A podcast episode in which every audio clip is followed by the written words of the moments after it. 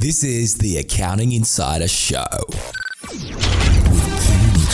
So this is another thing that a lot of investors are unaware of. There's got to be an easier way. It's achievable for anyone. It doesn't cost anything to set up a business. Because there are many great ideas out there, but it's the people that make ideas happen. Because once you unlock this formula, you, there's no reason to stop. You just get better and better at it. You just make so much money out of it. Okay, today's topic is somewhat morbid, but it's life and it's an interesting story. So I think that I'll share it. Um, there's a lot to be learnt out of this story that I'm going to tell today, uh, and I hope that you enjoy it. Um, the the story is about a friend of mine who was a role model, a mentor. Um, and I met him about 20 years ago. Um, I mean, just a heads up that it's not going to be a happy ending, but we're actually going to learn quite a bit from this. So bear with me. Um, yeah, he, he he was someone I looked up to and trusted and respected, and was a massive influence on me in the way that I developed my business and my property portfolio. So he came into my life about 20 years ago. Um, he was introduced to me by a close friend, and I, I'd heard about him. I was really looking forward to meet him. It took a while, like maybe um, six months to meet him, and then maybe three or four more times um, before he actually um, started, um, you know, trusting me and spending more time with me, and um, sort of, you know, I guess we became, um, yeah, we, we father and son's a bit too close, but um, just close associates, and we we'd speak regularly. Uh, and I always watched what he was doing and thought, wow, that's so advanced and so far away from um, where I am. And he's got in so much earlier than me. Um, and what happened with property in, in that period that he got into property um, will never happen again. And I'm never going to ever get to his level. But he was always really encouraging on, on, on what I was up to and said, what a great job I was doing, and was really, um, yeah, it was just really uh, a positive voice on the sideline, sort of coaching me and guiding me. Anyway, he his story starts with um, his kids were looking for work. I think they were actually they were working at a local business, and that business was sort of uh, not traveling that well. So he inquired of the owner of about buying the business, and the owner, because you know, um, he wanted out because it wasn't going that well. So my friend came in and bought the business. So he effectively bought his kids a job. Um, I think that lasted for a year or two, and then he got wind that he got an idea. Well, he got he got he got informed that the shopping centre that this business was located in was coming up for sale.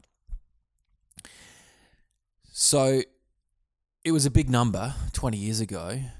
Um, and he didn't ever think that he was actually going to ever be able to raise the money. But he just put in applications with a number of the big banks and then went to some second tier lenders.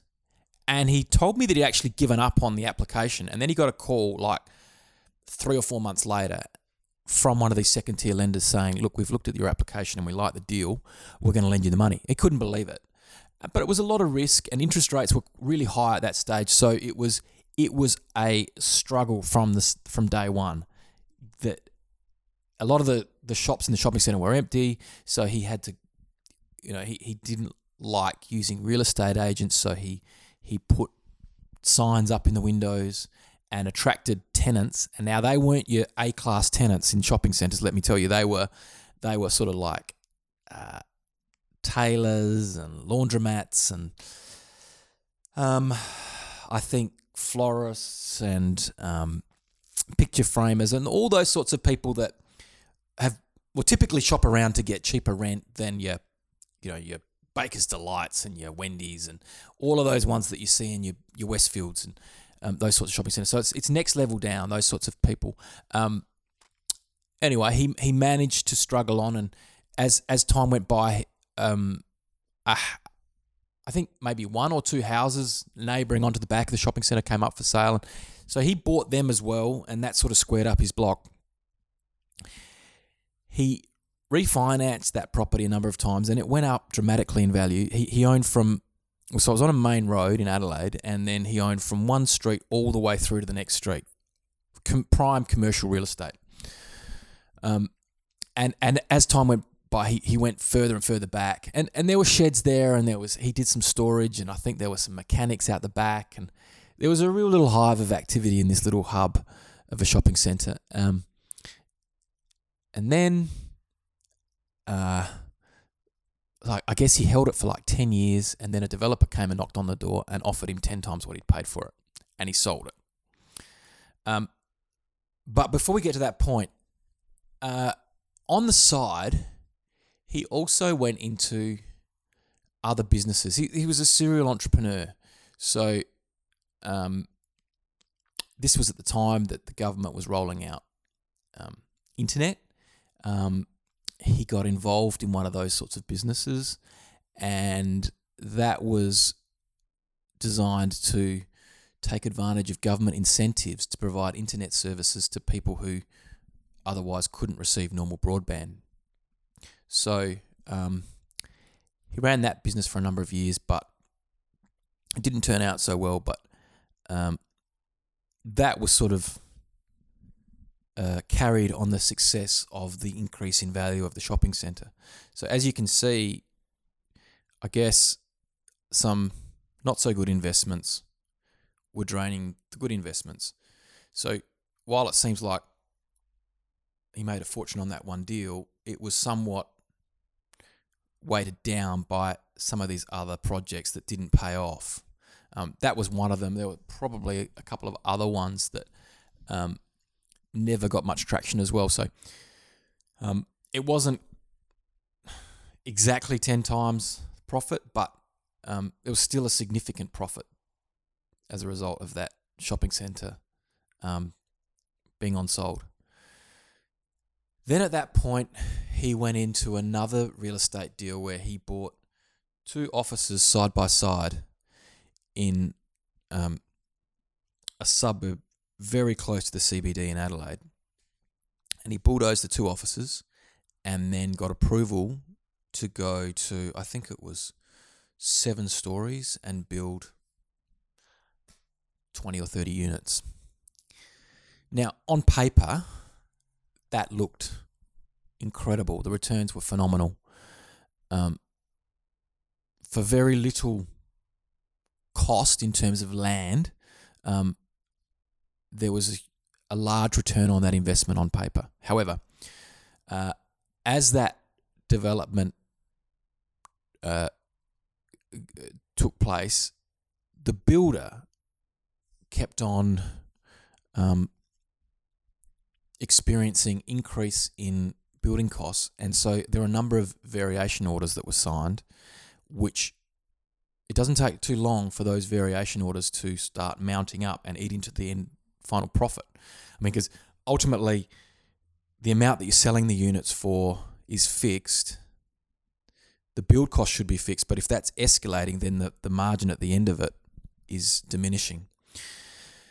So I think at the end of that project, even though on paper at the outset it finished like maybe a year later than it was supposed to, and the variation orders effectively gobbled up all of the profit on that development.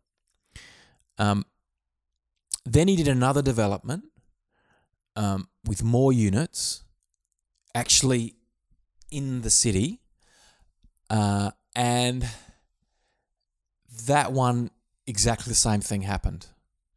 Um, so, um,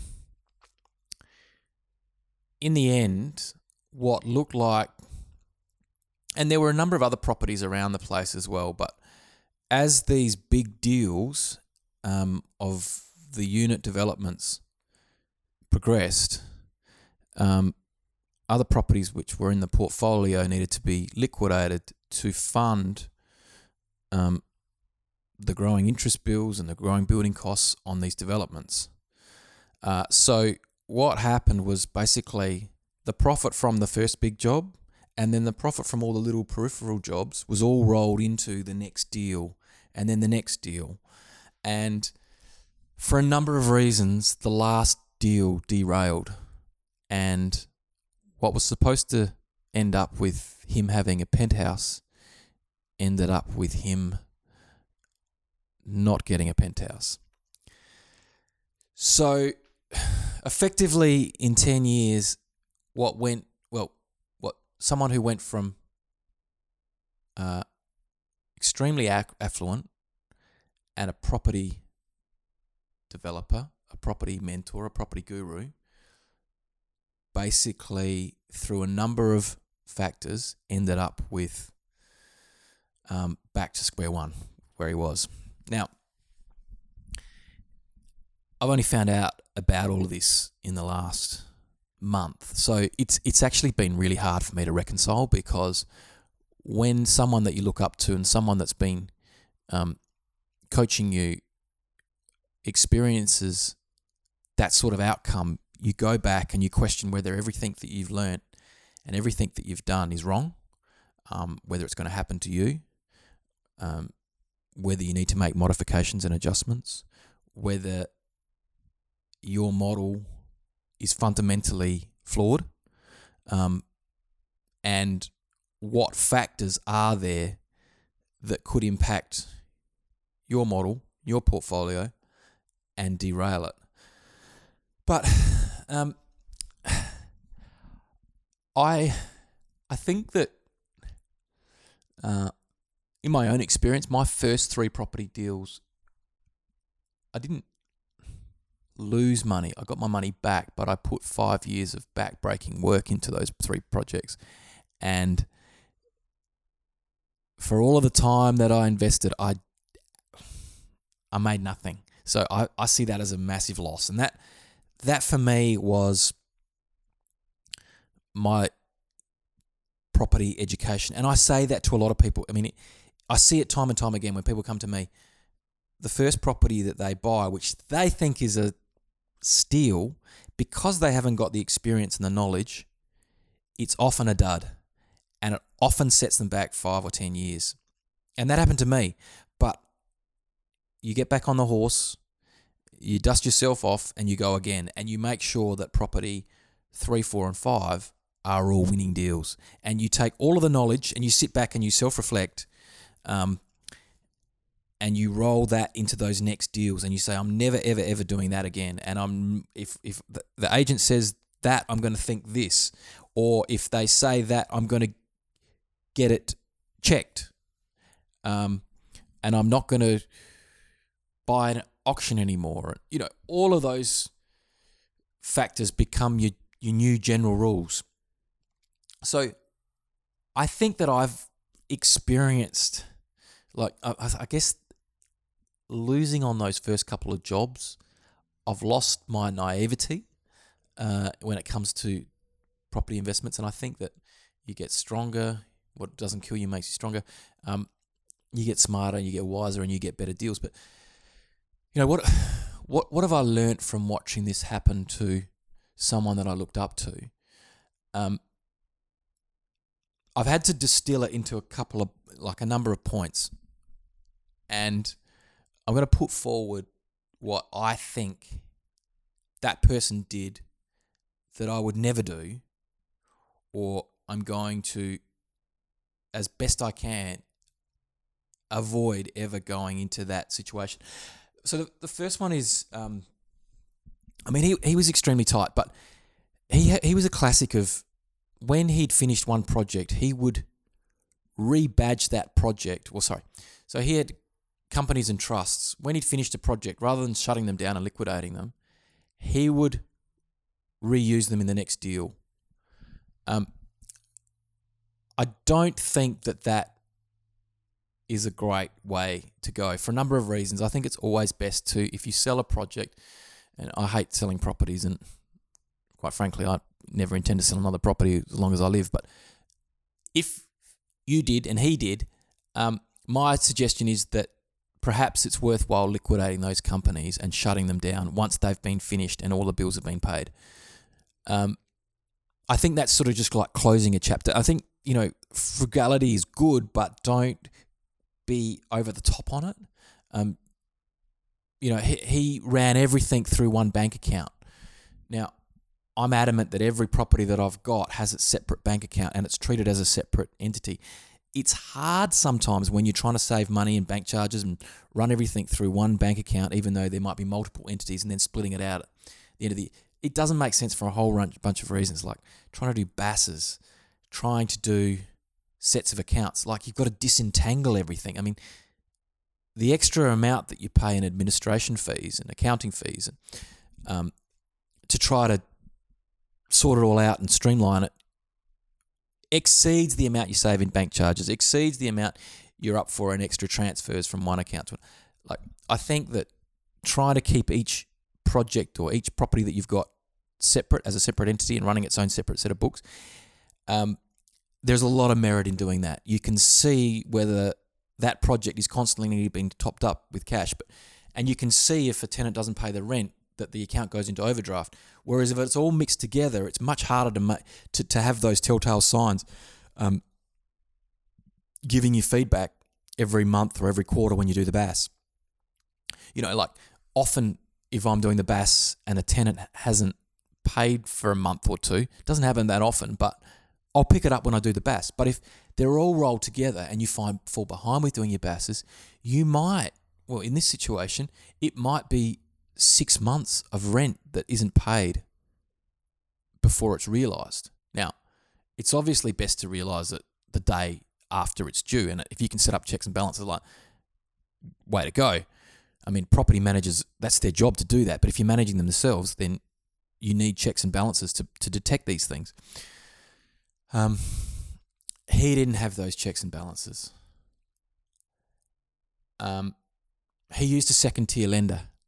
Now, that was okay on the shopping centre and that paid off. However, he also did that, use a second tier lender on the units. Now, that's where it came un- unstuck because a, on a number of instances, um, they well they had massive setup fees. Their interest rate was way higher than the banks. Their risk tolerance was higher, but there were also in those loan agreements there were also um, clauses that you had to meet certain parameters, and often when you're going through those, uh, you know, you're in so deep that it's it's hard to meet those parameters, and you might miss them by a day, but they still get charged by these second tier lenders. Whereas the big banks, they're more accountable um, if they put up interest rates to higher level because of defaults, things like that. They've got a whole list of criteria that they need to go through before they apply all those charges. And, and I have seen that happen, but um, in this situation, because it was units, the big four banks didn't want to touch those deals. So the second tier lenders had a field day. And these second tier lenders were not household names. They're building companies that you probably haven't heard of, but the profit that they made on those jobs by charging penalties and interest was huge. Um, I think moving from taking the profits from commercial and then losing it in residential is also really important to understand as well. Um, like this guy made his money in commercial and then lost it in residential. I think that there's a there's a I mean it, speaks for itself.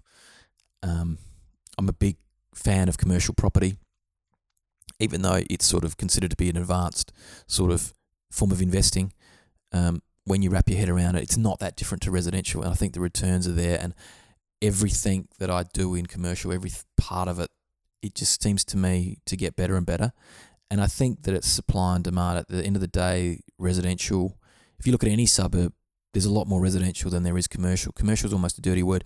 The councils don't like rezoning land for commercial because it's noisy, it's dirty, it's it's not um, considered to be attractive. It's it's on main roads. It's but there's a need in the community bigger than, in my opinion, most of the allocation to commercial dirt. So the commercial businesses get pushed out into the areas that no one wants to go to. But if you've got commercial dirt in the city, in good areas on main roads, it just gets scarcer and scarcer. And the price for rent and the price for sale goes up and up and up. So I, have got a big preference towards commercial property. Um, the another th- uh, another factor that didn't go down well in this mix was the builder that this person used had um, had issues with his license before commencing these projects. So that's a bit of a red flag. Um, now, I think that um, now there might have been a number of explanations for that, but I just think that that's a warning sign. And if you are embarking on a journey where you are relying heavily on a builder, that would make you that would basically put you on notice that um, this person has had issues in the past. The variation orders, um, okay, I, I think we all love fixed contracts, but there are going to be variation orders. But wow, it's easy, it's really easy to see them get out of hand really quickly. And if you're, you can imagine the situation if you're halfway through building 30 apartments and the builder comes to you with a variation order, it's very, very hard at that point to turn around and say, I don't agree. Because what's the builder going to do? He's going to turn around and say, Well, I'm going to stop the project. So you more or less have to agree, negotiate the VA at the time to keep the project moving so the trades don't walk off the site and you lose production. And don't forget, you've got your interest ticking away behind the scenes. Um, it there's a real incentive there to keep the ball rolling and uh, well I, I guess you you've really got to try to minimize squeeze down those VAs I'm not an expert in that area but I can just see that um, that is it, it's a big problem with any construction and uh, you've got to actively manage those VAs so they don't get out of control. Oh, sorry, uh, uh, I'm not sure if I mentioned, but VA stands for variation adjustment, and that's so. Say um, you agree with the builder at the start that you want to use uh, tiles in the bathroom, and then you realise that the real estate agent comes in and says, "Oh, under underfloor heating would be so much better in all of those bathrooms." So you go back to the builder and you say, oh, could you just go through all of the bathrooms and add underfloor heating? Um, because the real estate agents told me that that will appeal to a lot of the buyers. So the builder then comes back and says, that's fine, but there's a variation order here for X amount of dollars. And so if you want to do it, you have to agree to it, and that goes on to your final price or your progress payment or whatever. So, and that happens. It may happen too because um, there may be, it's always uh, unexpected changes, and that could be because you've upspec the project or it's been an oversight in the plans by the architect or um, it physically won't work. They shouldn't creep in because when the plan's been done, nothing should change. But it's amazing how many times things change, um, how many things are overlooked, um, you wouldn't think it's the owner's fault. It'd be the draftsman or the architect or the the builder's fault. Or um, yeah, I I don't know how they arrive, but they often arrives. Uh, they should be avoided. Um, I think you know keeping up to date with BASs and tax returns you know, this is fundamental. Um, I think that we're all busy and it's one of those things that can be put to the back of the pile. I mean, I'm I've got to admit I'm the last one in my office to lodge the tax my tax return. It's like the mechanic drives the worst car. Um, but I do get them in on time. Uh, I know that that's important. Um, I might get an extension, but it's important to keep everything up to date. I see a trend with people who get busy or don't keep up to date with their lodgements or get behind with their payments. Um, it's a telltale sign that there's cracks in the system starting to appear. It's very important to keep up to date with all of that. Um, check your balances every day. Lodge all your BASs on time. Don't fall behind. Um, make sure your interest payments are up to date. Pay your credit card off every day. Just general housekeeping. Uh, if it gets out of hand, it becomes a massive problem. Um, the the rolling of the profits from one job into the next that's a classic sign of a um, entrepreneur developer. Um, looking back, that's that's um, fraught with danger on a whole number of levels. At the end of each project, it is important to sit down, take stock, and get up to date with everything before starting the next project. Even my advice is just take some time off and just reflect and write down what you've learned, what what you did that worked well, what did didn't work well, and just catch your breath before rushing out into the next one. Um, in my situation with um, the person that I'm referring to, at the end of that sale of the shopping centre, this person could have um, effectively taken stock, taken a sabbatical, sat down and uh, reflected on everything that worked and, and why it worked, and could have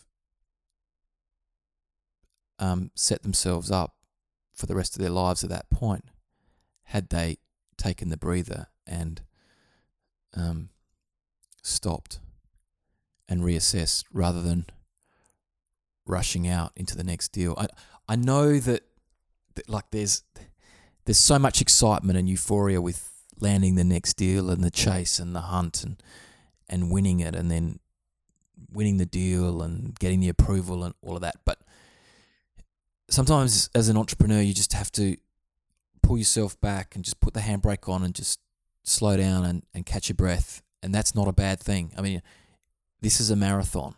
This is not a sprint. Um, yeah, I, I just I think taking stock at the end of each job is is very important. Uh, this um, person loved well was often in court so I think court should be avoided at all cost unless it's totally unavoidable. Um, it's very the legal system, unfortunately. Uh, how would you put it? Um, it's very hard to obtain justice and have a win the, through the legal system. Um, um, astronomically legal, uh, astronomically high legal costs. Um, it's it's just I'm finding more and more it's just better to sit down to the with the person that you're having the disagreement with and say, look, can we work this out, rather than fighting it out in court. Um, but a lot of people don't. A lot of people want to have their victory in the court. They might win, and don't forget, they might win the court case, but at what cost? Financially, emotionally. Um, and then this person that I'm referring to had a lot of health issues. So that doesn't help, and, and, and that, that wasn't his fault, but uh, that certainly contributed to a lot of these, um, exacerbating a lot of these issues. Uh, so, yeah, and they played golf once a week. I think the moral of the story is if your house is not in order, you can't take the time out to play golf. Um, you know, make that sacrifice just to get up to date with with all your paperwork. put the game put the game of golf off for a week. Put it off for two weeks. Um, just tell your mates that you can't take the time out until you get up to date with your work. Anyway, this has been an awkward story for me to tell, but I, I think that um, it's important for me to to document it and to share it with you guys. Um, I hope that you've got something out of it. Um, I hope that it's been worthwhile, and I hope that you can um, avoid some of these pitfalls and learn from um, other people who have gone before us as mistakes. Thanks for tuning in.